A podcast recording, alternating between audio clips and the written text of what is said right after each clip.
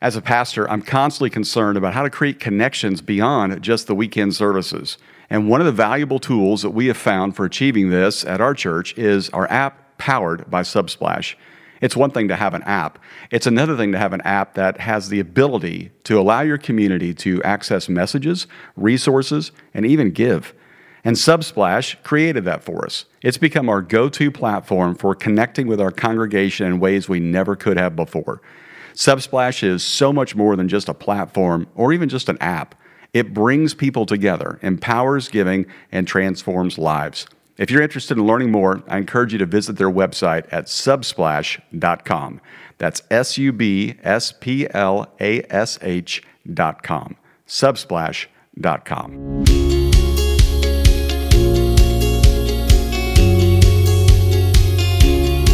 Leadership doesn't have to be hard, and leadership can be for everybody. On this podcast, we want to help you make leading simple. I'm your host, Rusty George. How do you follow a legend? And how do you leave a legacy? Our guest today did both, and he makes it simple for us. For 30 years, Dave Stone led at one of the largest churches in America, Southeast Christian Church. And today we will laugh a lot, we'll learn a lot, like why he kept a folder of his hate mail and how he dealt with life altering events with his kids, and how he convinced his dad that Alice Cooper attended their church. You're going to love this. My conversation is with Dave Stone today. I want to say thank you to Subsplash for their support of the podcast. Here we go. Can't wait for you to hear this. Dave Stone.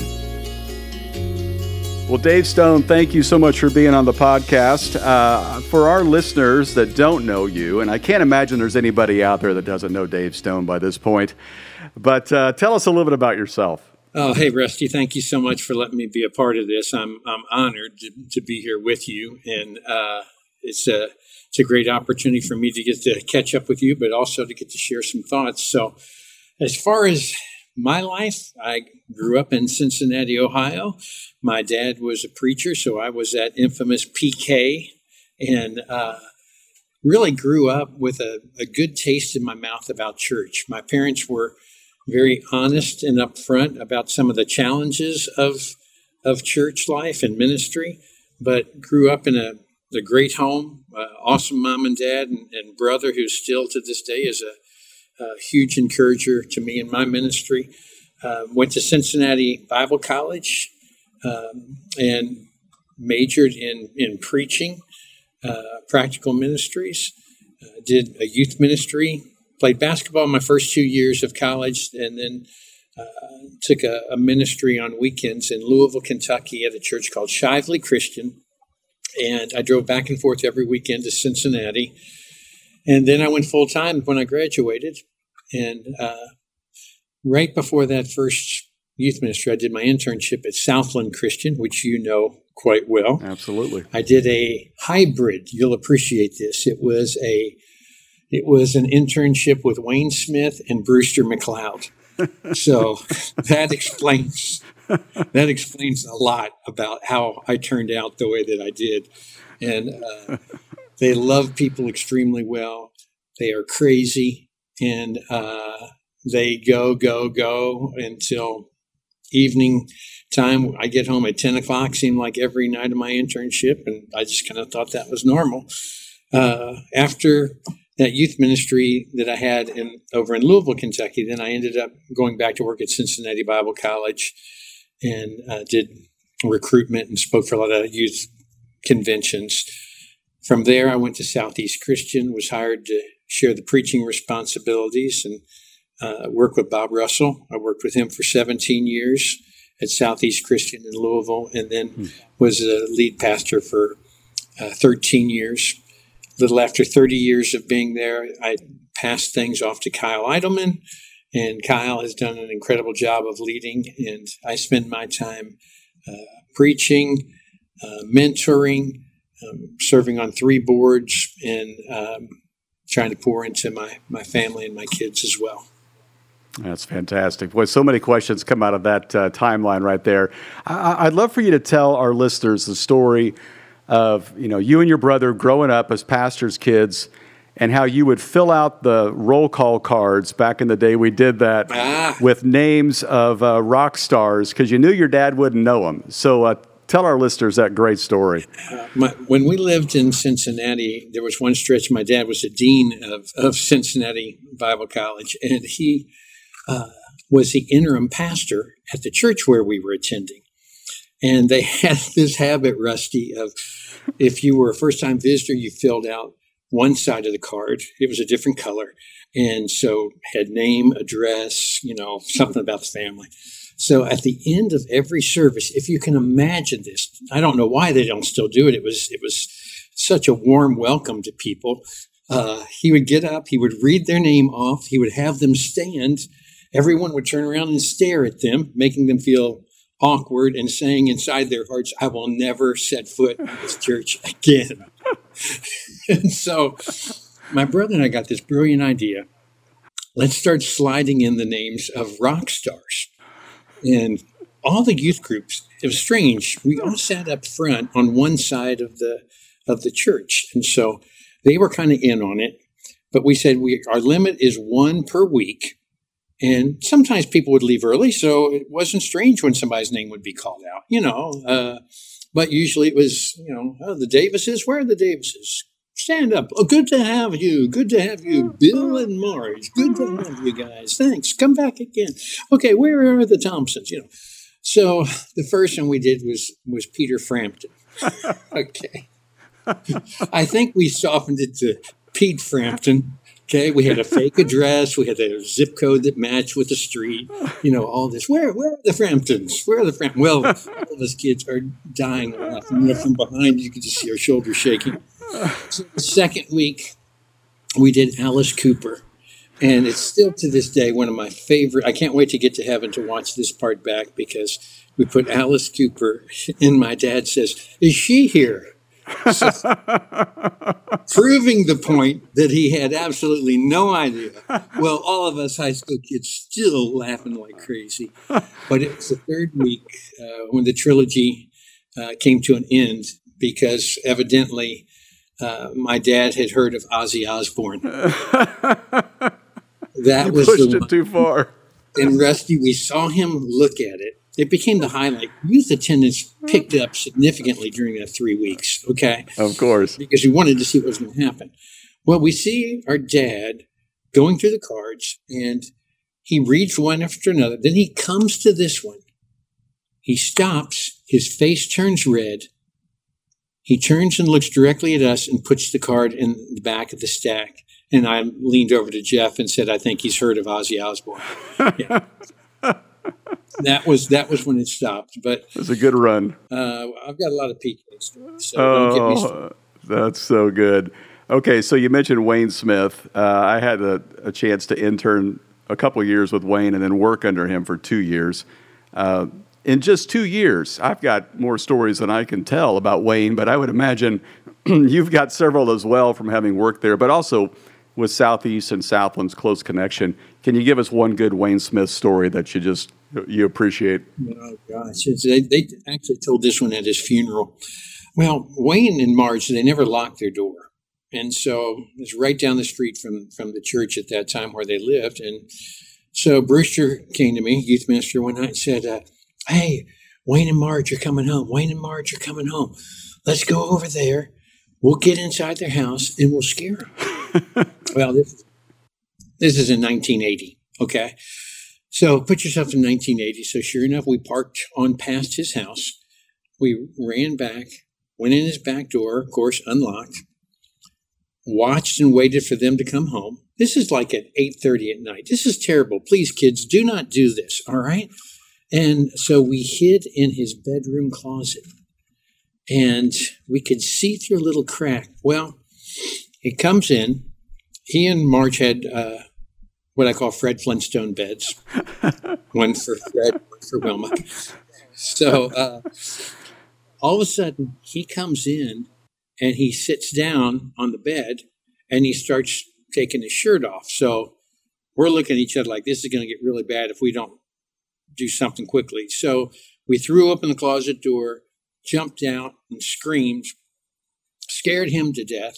Marge was in the hallway, scared her to death. We're fortunate that we didn't give him a heart attack. All right. Yeah. We stayed, we got dessert, we laughed our heads off about it. We thought we had gotten the last laugh. But the next day in church, Sunday morning church, Wayne gets up and tells the story. And we're so proud of ourselves. But he wraps up the story with these words. He says, And church family, I just want you to know I am so glad that Brewster and Dave have finally come out of the closet.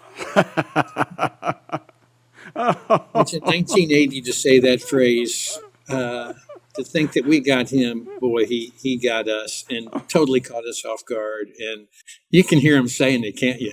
Oh, oh, I can. He was a larger than life personality. Uh, his laugh was infectious, and I remember I had the great honor one time of driving him to Louisville to meet with with Bob and with you and others as you wrote your messages. He uh, he laid in the back seat and slept uh, he woke up at one point and said, There's a piece of candy in the glove box. Can you hand it to me? I'd offer some to you, but I'm afraid you'd take it. and then. Uh, yeah. Oh, yeah. So, one of my favorite Wayne stories was when, uh, you know, he would often take Bob Russell's messages and not even read them before he'd take them, you know, to, to the pulpit. And uh, he's up there preaching through it. I don't know. He's halfway through it.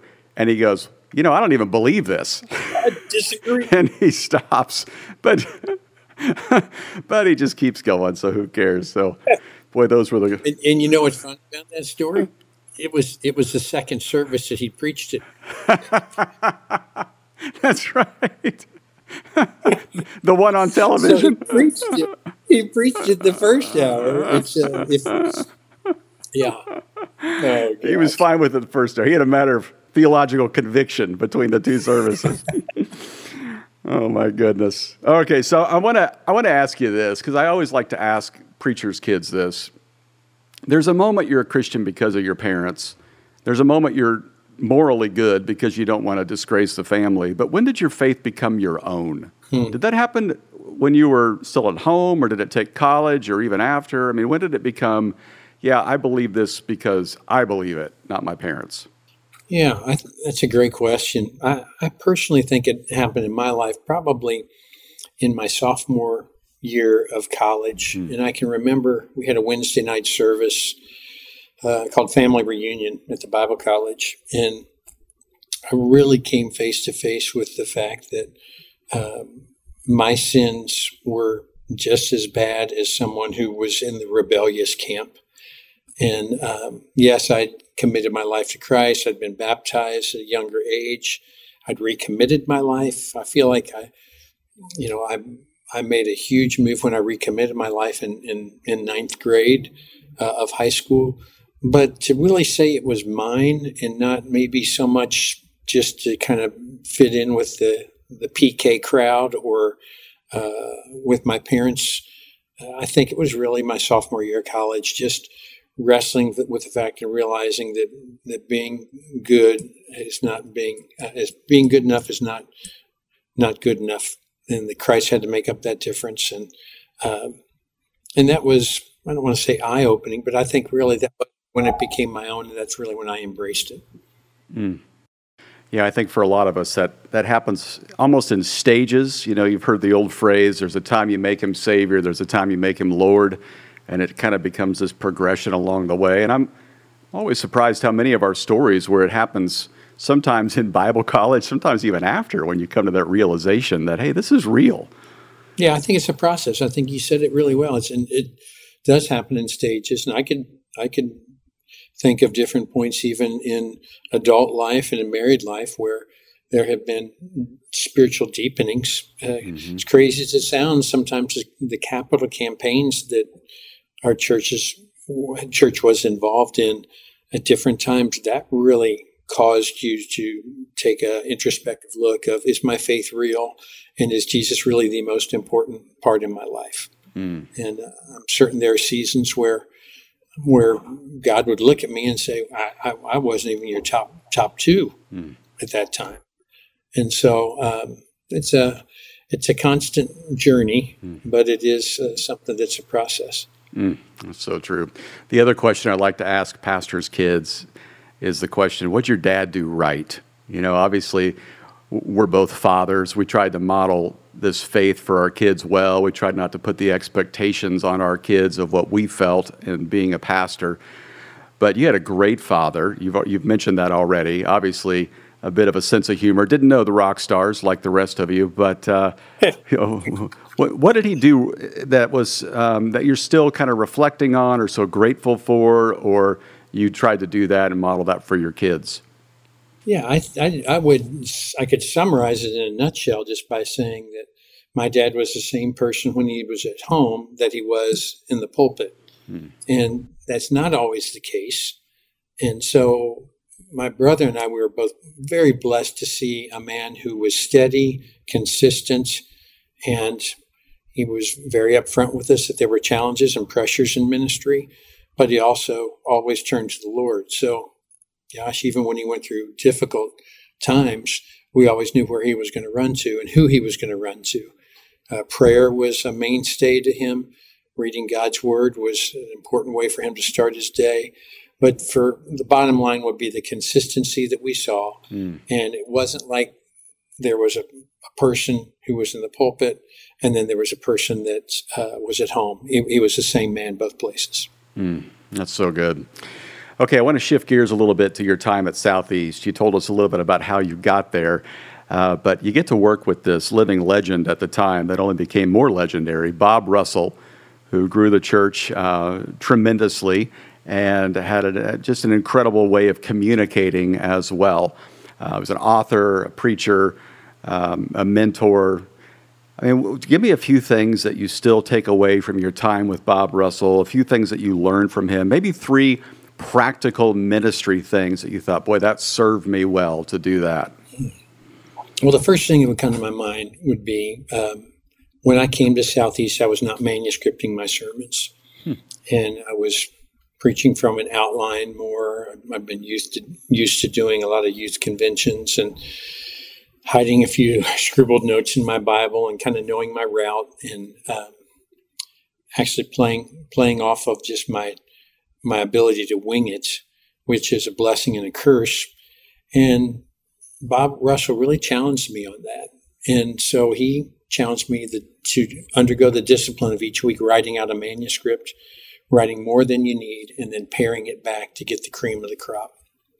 And that was a very healthy discipline.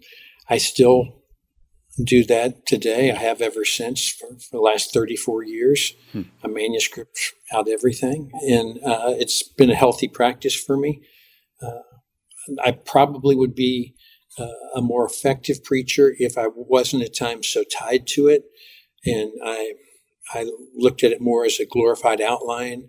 But um, uh, if you practice it enough times, people don't know. They don't know I've got 16 pages of, of notes up there with me. And I, I don't use the iPad. I'm kind of old school, you know. Um, but my goal is for them to think I have two or three pages. My dad taught me a trick where all you do is you have your notes in two stacks there. And on your left side is the one that you're finishing up reading on your right side is the one you're going to. And so what I would do is whenever I would get ready to slide a page over the top of it, I would just look up with my left hand, put my left hand up high, look that direction, or do it with my right hand to the other side. And as I look up there, all I'm doing is just sliding the paper over. So my goal is that out of 16 pages being slid, they might only see two or three of them. And uh, so anyway, I learned how to manuscript from Bob Russell. The second thing that uh, I would say with Bob is that he he taught me how to be quiet in elders meetings and just listen. We used to walk back to our offices together after elders meetings. It'd just be he and I, and we kind of debrief as we would walk back. And one night we'd been in a three-hour meeting, and I said, uh, "I said, dude, you didn't you didn't say hardly anything." I said, "You know, your report was actually about two minutes, and I don't think he said anything else the rest of the meeting. And I said, "Why? Why is that?" And he said, "Well, he said everything was going the direction that I wanted." And he said, uh, "Why would I want to waste my breath and just to talk if everything was going the way that I intended for it to and wanted it to go. And then he gave some examples of some people on our board who weigh in on every single topic and every situation. And he said, Do you think I have more credibility when I speak up if I talk less or if I talk more? Hmm. So that was that was very eye opening and, and helpful for me. Um, and then the third thing, I think you asked for three. The third one would be the value of critique. Uh, here was this, like you said, living legend that, you know, I was 27 years old and, had never held a preaching ministry in my life. And yet he hired me to share the preaching with him, which was unheard of back in, uh, at that time in 1989. There was uh, one other church that had a preaching team. And um, so he and I would, on Saturday nights after the sermon, we would critique the other person. And, you know, not only were other people reading through our sermons when we got them done, he got his done on Thursday at noon and finished up on Friday at noon uh, in his final draft. But you would read through it, but then also after the delivery, you would critique one another. So I learned that you can be the best, which he was, and yet you can still get better if you invite more eyes rather than just your own to read it and more ears rather than just your own to hear it. Because there are things that, that people hear out in the audience that sometimes in a large room you don't hear. Mm-hmm. And so sometimes my wife will say after a first service, or if I'm preaching at CCV in Phoenix on a Saturday, they have two Saturday services. And someone will say, Oh, yeah, that, that quote really connected with people. Everybody around me just, you know, there was an audible noise. Well, I couldn't hear that on the stage. Mm. And so I might have been thinking about dropping that, but they caught something and they heard something and they sensed something in that moment that sometimes we can't sense. I used to measure the effectiveness of my sermon at times by the noise that I got back at me, whether that was uh, amen or applause or laughter. But the longer I've preached, the more I've, I've started to measure them by the silence. Hmm. Because when that silence is there, is when you know they are leaning in and, and that they are with you. Hmm. That's really good. Hey, let me interrupt for just a second. If you're a church leader and your church does not have an app, or your app seems to be a little bit limited, check out subsplash.com as a great resource to really give your app all the horsepower that it needs. You can connect people, you can help them get access to messages, and you can help them set up recurring giving, which is a game changer when it comes to resourcing your ministry. Subsplash.com. Okay, back to our episode. Speaking of noises coming from the audience, one Sunday night I was preaching, and it was silent out there until I heard somebody snoring.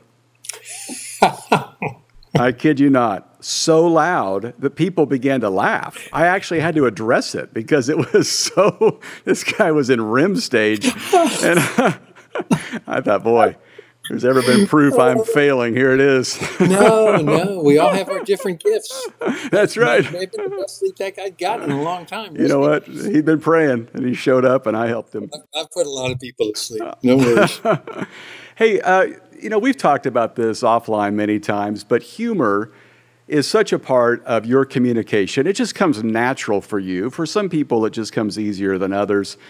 But there are times that you, I mean, and you've had this before when you've taught and you thought, boy, I think I'm, I think I'm stepping over the line here. And I don't mean you're offending people, but it's now becoming a comedy club rather than, uh, you know, a, a, a church service how do you walk that balance? I mean, is there a, a mental, you know, kind of game you play of we're going to laugh first, we're going to cry second, or, you know, how do you structure that? To are there, you know, no more than three funny bits in the message? Uh, just give us some of your your thinking when it comes to humor in a message. Yeah, let me give a few different thoughts. First, first of all, I think there is low risk humor and there's high risk humor. Mm. So for the person who says, "Oh, I can't tell a joke. Oh, I'm, I, you know, I'm terrible. I don't use much humor because I'm scared of it." Well, that person needs to camp out in the low risk humor category. Mm. Um, and the person who thrives on it or enjoys it or likes kind of going out on that limb, they might risk it more with some some high risk humor. Low, low risk humor might take on the form of, uh, you know, let's, let's say, um, quoting John John Ortberg, author and pastor John Ortberg, uh, facetiously writes, "I'd like to be humble, but what if no one notices?" you know, so uh, you you can't botch that up. Uh, even if you read it, you can't botch it up unless you don't know what the word facetious facetiously looks like when it's written. But there's different different things that you can say. I have what are called guaranteed jokes. So the person who needs a guaranteed joke, they just need that joke. I know this is going to go. Take it, use it. Just say these four lines. Read it if you have to. It's going to be funny. Where the high risk humor person, some of it is putting in a pause at a key place and having the guts to just sit there and let it go out. And that pause goes for about two seconds. And then all of a sudden the laughter comes in and your heart starts back again. There, there's three things that make something funny. Every time you laugh, it's because of one of three reasons. It's either because of surprise, it's because of exaggeration, or it's because of truth. Mm-hmm. And Sometimes it might be two of the three. Uh, I think there are some situations where it might be three for three, but those are the things. Listen to any comedian, watch any sitcom, listen to any story. Every time it's going to come back to one of those three things surprise, truth, or exaggeration. Sadly, my kids could tell you that. They, they're not real good at quoting Bible, but I did teach them that at a pretty early age. but uh, so knowing what is funny helps you also. Uh, as far as how much to use, uh, that's why you have other people listening. A constant thread that I would hear Bob Russell say after every Saturday night to me was this. You know, you you don't need that joke at the opening. You've already put uh, gotten that point across and conveyed it through what you said in the other story, or you don't need to say that joke because they're already with you. You've got them already leaning in. Mm. But then he would say this, Rusty. He'd say, But if you need it for you, then I understand and I'd keep it. Hmm. And what he was saying was, there are sometimes he knew that just to relax myself, I needed that laughter and I needed to feel like they were with me. But he would say to me, You know, you went three minutes over you could shave a minute and a half by not telling that opening joke or that funny story. Uh, so you, you don't need it. I'm just telling you, you don't need it. But if you feel like you need that, then keep it in. Hmm. And uh, the value of critique is you picking and choosing what you choose to honor and listen to. And uh, sometimes you go with what's said, and sometimes you don't. But he made a great point in saying if it's for if you need it to relax, and get out of the gate, we'd say get out of the gate, mm-hmm. then then keep it there. Of course you did. Being in Louisville, Churchill Downs, it's out of the gate. Around the stretch they come. Uh, and they're off. let, let, me ask you this. Um, the, the critiquing, I totally agree. I have found that it's one thing if you're if another pastor critiques you because they're they're prepared, they know what to look for. It's another thing if your wife critiques you because you know she's going to do that anyway. Uh, but what, I mean, when you want to elicit feedback from people in the audience, are there a couple questions you use so that it's not just, hey, did I do a good job? Or hey, did you like that? But it really gets at, uh, help me know if I connected with the audience in this? You know, Steve Carter um, preached at Willow Creek for a while, does a whole lot in, in the mentoring field. I heard him say one time that uh, he would pass out four by six index cards mm. out in the lobby afterwards sometimes. And, you know, people come up and say, Hey, that's really good sermon. That's really good sermon. He'd just say, Hey, tell me what my sermon was in, in one sentence. Tell me what you got out of my sermon. And he would just hand that out in the first service to random people. He'd just say, No, just just just write it down. There's pens right here. Just write down what what you got out of this sermon. That's good. And then you can kind of measure to see if what you were gunning for and what what you were trying to drive home is actually what they walk away with. Now the unique thing is that the Holy Spirit is so personal. I can be talking to someone after a service and they come up and they say, Oh, that story, you know what that meant to me. It's, have you been listening? Have you been living? Are you living in our house? Are you, mm-hmm. is our house bugged? You know, and I try to be honest if it is or is not. But, um, you know, that's one of those things that, see, there's surprise right that's there. surprise. Uh, so that, that person tells me what they got out of it. I walk 10 steps, somebody else comes up, says the exact same story, and says, If you only knew and I'll say, well, what, what, what did, how did that speak to you? And they tell me a totally different takeaway. Mm-hmm. They heard the same thing, but that's the power of the Holy Spirit. So, yes, the Holy Spirit will convey His message in His way through the same words in different manners to different people. So, I, I want to get feedback, but I also want to know if I'm belaboring the point. Mm. And that's where uh, sometimes at CCV, I preach there a number of weekends each year. We have a critique right after the first hour, and it's got about six people in the room. And sometimes they will say to me, you know, you've got two stories driving home this one point, or this might feel awkward to this particular group. Why don't you change the wording? Or um, this would sound softer. You came across a little harsh. Mm. And so this is your baby you know, Rick Roussel says that's a tough part about preaching. You, you, it's like giving birth every Sunday and waking up Monday morning and finding out you're pregnant again. You know, right? so uh, that's truth, by the way. Is why you're laughing. Yes, uh, I can relate to that. So painful truth. Yes, yes. So what happens is you're you're trying to come up with fresh material. This is your baby, and now somebody takes a shot at it in their critique so I always tell people be very wise about the people you choose to critique you. You, you want a person who has a gift of encouragement to critique you, but you also want a person who can be honest and can be forthright and say, This was my take on it. Mm, that's so good. I've run the risk, well, I've fallen prey to the idea of asking people to critique it who I'm trying to impress or trying to make happy and I end up writing the message for them. And inevitably, they never show up that weekend, or you know, they give me the wrong feedback, or say, "Yeah, it wasn't quite good enough," and yeah. then I'm back in counseling. You know. um, okay, so what what is it that uh, uh, you know? Because we've all had that moment where you're not a lead pastor, and you think, "Well, I don't know what that guy's thinking." You know, if I had that chair, here's what I'd do. And then you get the job, and now you see it from a whole different perspective what are some things that you learned after you became, you know, the successor to Bob Russell that you didn't know before that? Yeah, I didn't realize the pressure being turned up. You know, it always felt like there was somebody else uh, on the org chart that had had those stresses and worries on their mind when they would try to fall asleep at night.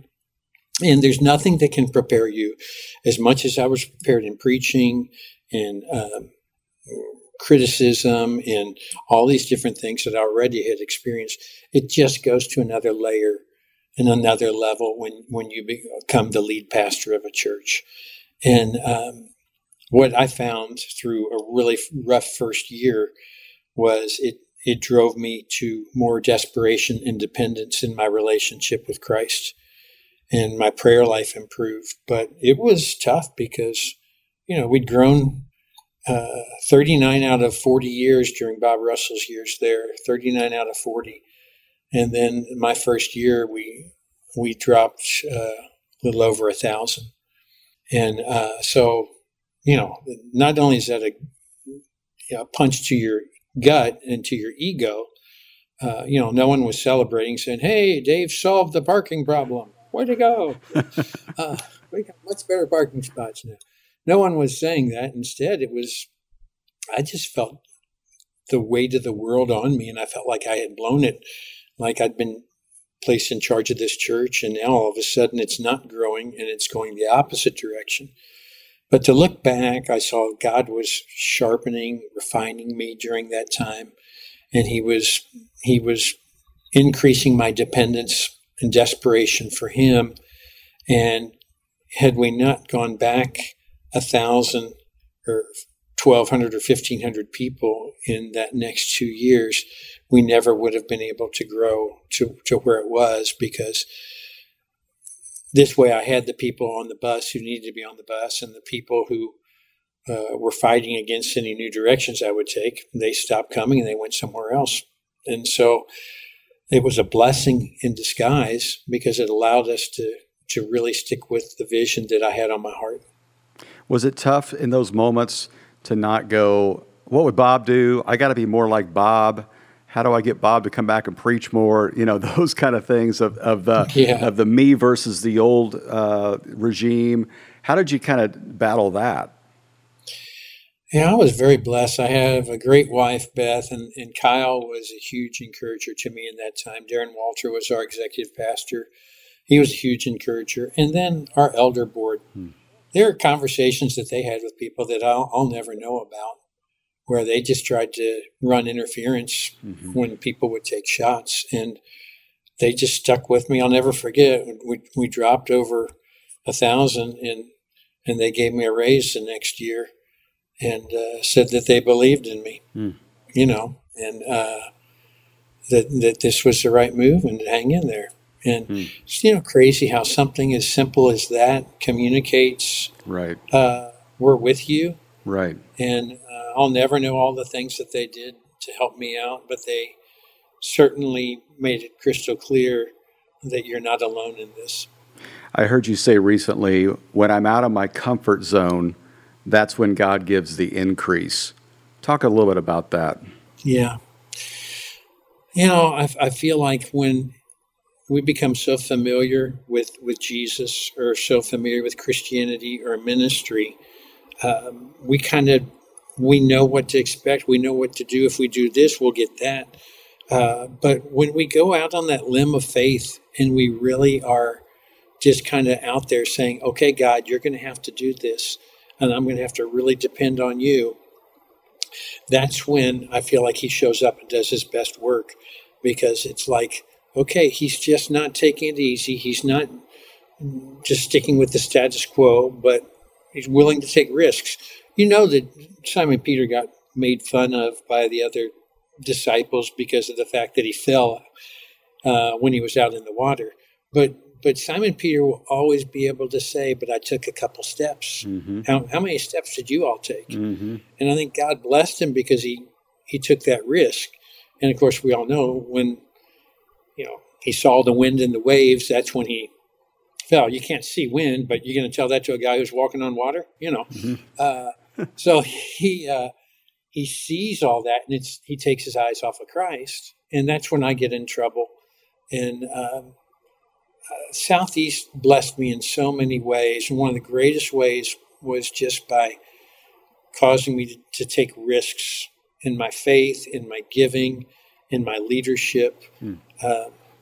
And and so I think it was one of our elders, Russ Summey, who said, "We want to try something so big that if God's not in it, it's it's destined to fail."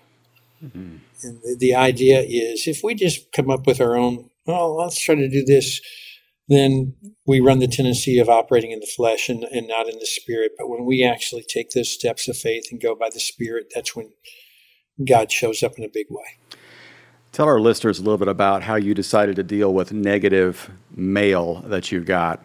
Um, you know, it turned into email, but in the old days, it was letters that would come in, yeah. many of which were anonymous. Yes. And they didn't like uh, your style. They didn't like your hair when you oh, changed it. I remember that was a big thing. Yeah. uh, you know, and just I get those and I shred them, or you know, they're I never look at them again, or whatever. You had a different approach. Tell our listeners about that. One one time I was at a banquet and I was sitting next to Cal Thomas. Cal Thomas is a Los Angeles Tribune journalist, and he's he's a Christian. He, I think he covers a lot of political stuff and uh, lives actually on the East Coast, but. Uh, I was talking to him one time at a bank about some, some criticism, and he said, "Well, tell me what what did the person write?" And I told him, and you know, to me, it would just seem so nasty and so mean for a church member to write this. He said, "Oh, that's nothing." He said, "Hey," he said, "Go to my website. Go to my website." And so I went to his website. He said, "I got a whole section on uh, hate mail that I get," and he said, "I post them. I post it. You know, uh, one of them was, uh, you know." Uh, slap some barbecue sauce on on yourself Cal, because you're going to roast in hell for all eternity. You know, and he's just laughing away, telling me all this. And so he embraced it. And so what I started doing was I didn't post it, but I started saving. Mm. I started saving critical letters that I got. I've got a file folder. I actually had to pare it down because it's it's several file folders and it is it is big. And the point of saving it is it seemed so monumental at the time, so monumental at the time. And uh, my dad always taught me if somebody is willing to sign their name to a letter, even if they're ugly and mean in what they write, you write them back.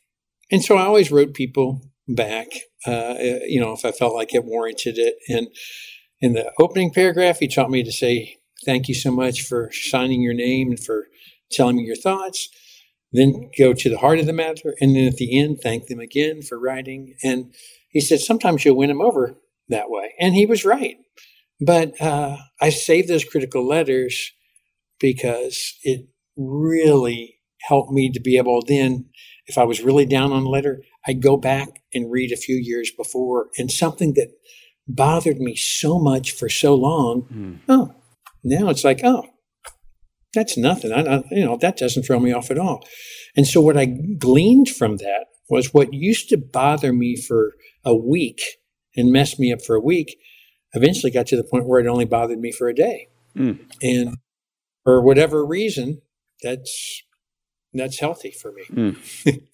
that's that's such good wisdom because I've tried to avoid those things, but now I'll I'll embrace them.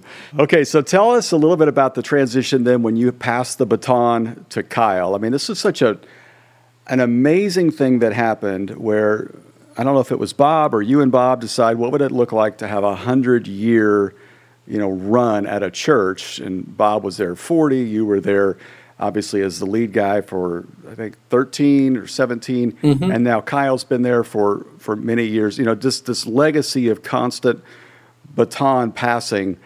You know, what did you do or feel like you needed to do to set Kyle up? And how, how did you feel like you needed to take the the back seat once he took over? Because this is where a lot of transitions fall apart. Is when the guy stays around too long or maybe leaves too soon. Yeah, so I tried to make it gradual. I'm, I'm actually pretty early on after Bob left and Kyle was sharing the preaching with me. Um, I put him on the radio uh, the very first first month. Uh, I, I, got him on as a preaching elder, as one of our elders. Um, in the next year, uh, I started giving him sermon series rather than just hopping in in and out of series.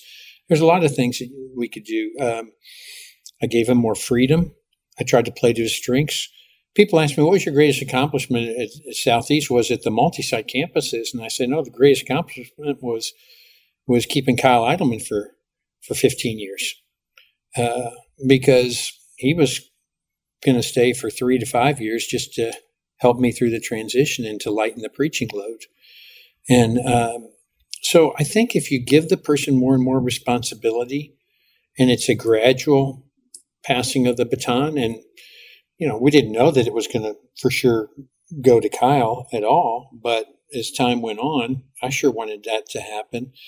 And so I think the way to keep a person is to give them more responsibilities, to stretch them, and also to allow them to be in their sweet spot.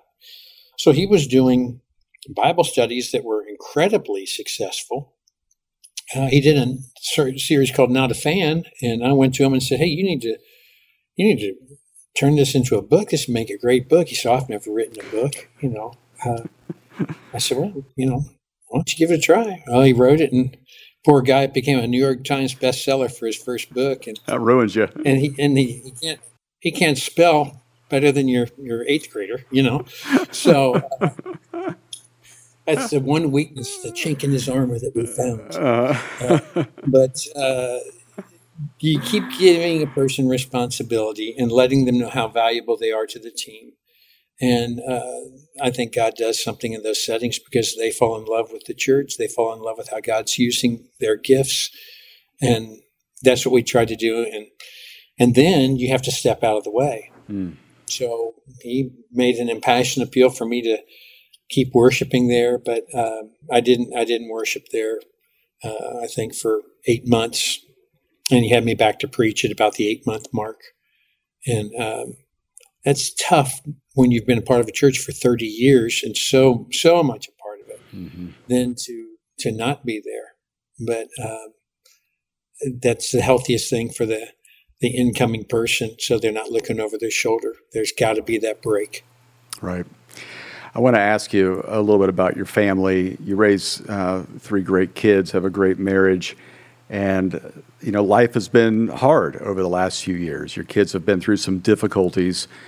Um, how did that impact, you know, your faith, you and Beth, as you try to not just you can't you're not really parenting them you're more of a friend or a coach to them at this season of their life but they went through some difficult journeys and you had to be there from a different perspective rather than just a, the, the dad that steps in to fix everything. Now you're there to walk with them through difficult days. Tell our listeners a little bit about just where your faith was through that and what God did through those difficult times. Yeah, it was a little bit of everything. It was uh, a medical health situation that was pretty dire for one. Uh, it was an employment situation where uh, they'd done nothing wrong, but uh, they got caught in the crossfire of someone else who had done a lot wrong, and and then it was uh, uh, my daughter going through a divorce from uh, her spouse being unfaithful, and so we had all these different things happening within a about a one year window, and coupled with that, my dad uh, passed away. Uh, so we had a lot lot going on then, and uh, I think what I've learned through all that is just the faithfulness of God. Hmm you know, you you don't anticipate when you dedicate a child to the Lord at a very young age that you know there's going to be heartache or there's going to be pain, um, but you know you dedicated them to the Lord; they belong to Him, and so I always say that uh, uh, having adult children is one of the toughest things because now you pray constantly for those grandkids. You still continue to pray for your kids and reach out to them. It's a fun stage because it's a friendship stage now with the adult children. But, you know, I'd much rather go through the pain for them. I can remember when I was a kid, one time I, I got hit by a bicycle and had to have a bunch of stitches in my knee. And, uh, you know, I was pretty out of it. And that night, every time I woke up, my mom was right there sitting by my bed, and she'd have a wet washcloth, and she just would wipe my forehead, and she'd say, "I wish it were me. I wish it were me." Hmm. And I didn't. You can't understand that when you're a kid. Mm-hmm. Uh, but then all of a sudden, when when you have adult children or grandchildren, it you would much rather something happen to you than something happen to them. But the beauty of it in all these painful situations has been we have seen God show up. We have seen God's faithfulness in every single one of those situations. And so, you know, we have to realize Romans 8:28 is true and while we would not wish some of the things that have happened on anyone else, we also are quick to realize that, that God has helped us to grow through it and we've seen his faithfulness. Mm, that's beautiful. Well, I thank you for for sharing that with us. Dave, as always, it's such a pleasure to talk with you. I I laugh, I cry, it's better than cats. It's just amazing. So thank you. thank you so much. Hey, I, I, I want you to know I appreciate you so much. I love your sense of humor, but I've always loved your faithfulness in ministry uh, whether you were at Southland, whether you were at, at, real life, everywhere you've been, God continues to use you in, in great ways. And uh, you are a great ministry friend, but you're a great encourager to younger pastors as well. And so I'm, I'm so glad you've got this podcast because I know you're pouring into a lot of people and you're doing a whole lot of good. Well, thank you, Dave. Means a lot. I appreciate you, brother. Look forward to seeing you next time we're in the same uh, same city and uh, maybe we can play golf together sometime. That'd be a lot of fun. It'd be a blast. Love you, buddy. Thanks. Thanks again. Love you. Well, next week, we're going to hear the grueling story of a man who lost his teenage son to fentanyl. How does your faith move forward when that happens? What is the deal with this epidemic? Is it just for drug abusers and they just OD? How is it such an epidemic for people that we never thought even used drugs, let alone would mess with fentanyl? Well, he's going to get into all that. So make sure you subscribe and share. Leave a review of the podcast. We'll be back next week with that conversation. And as always, keep it simple.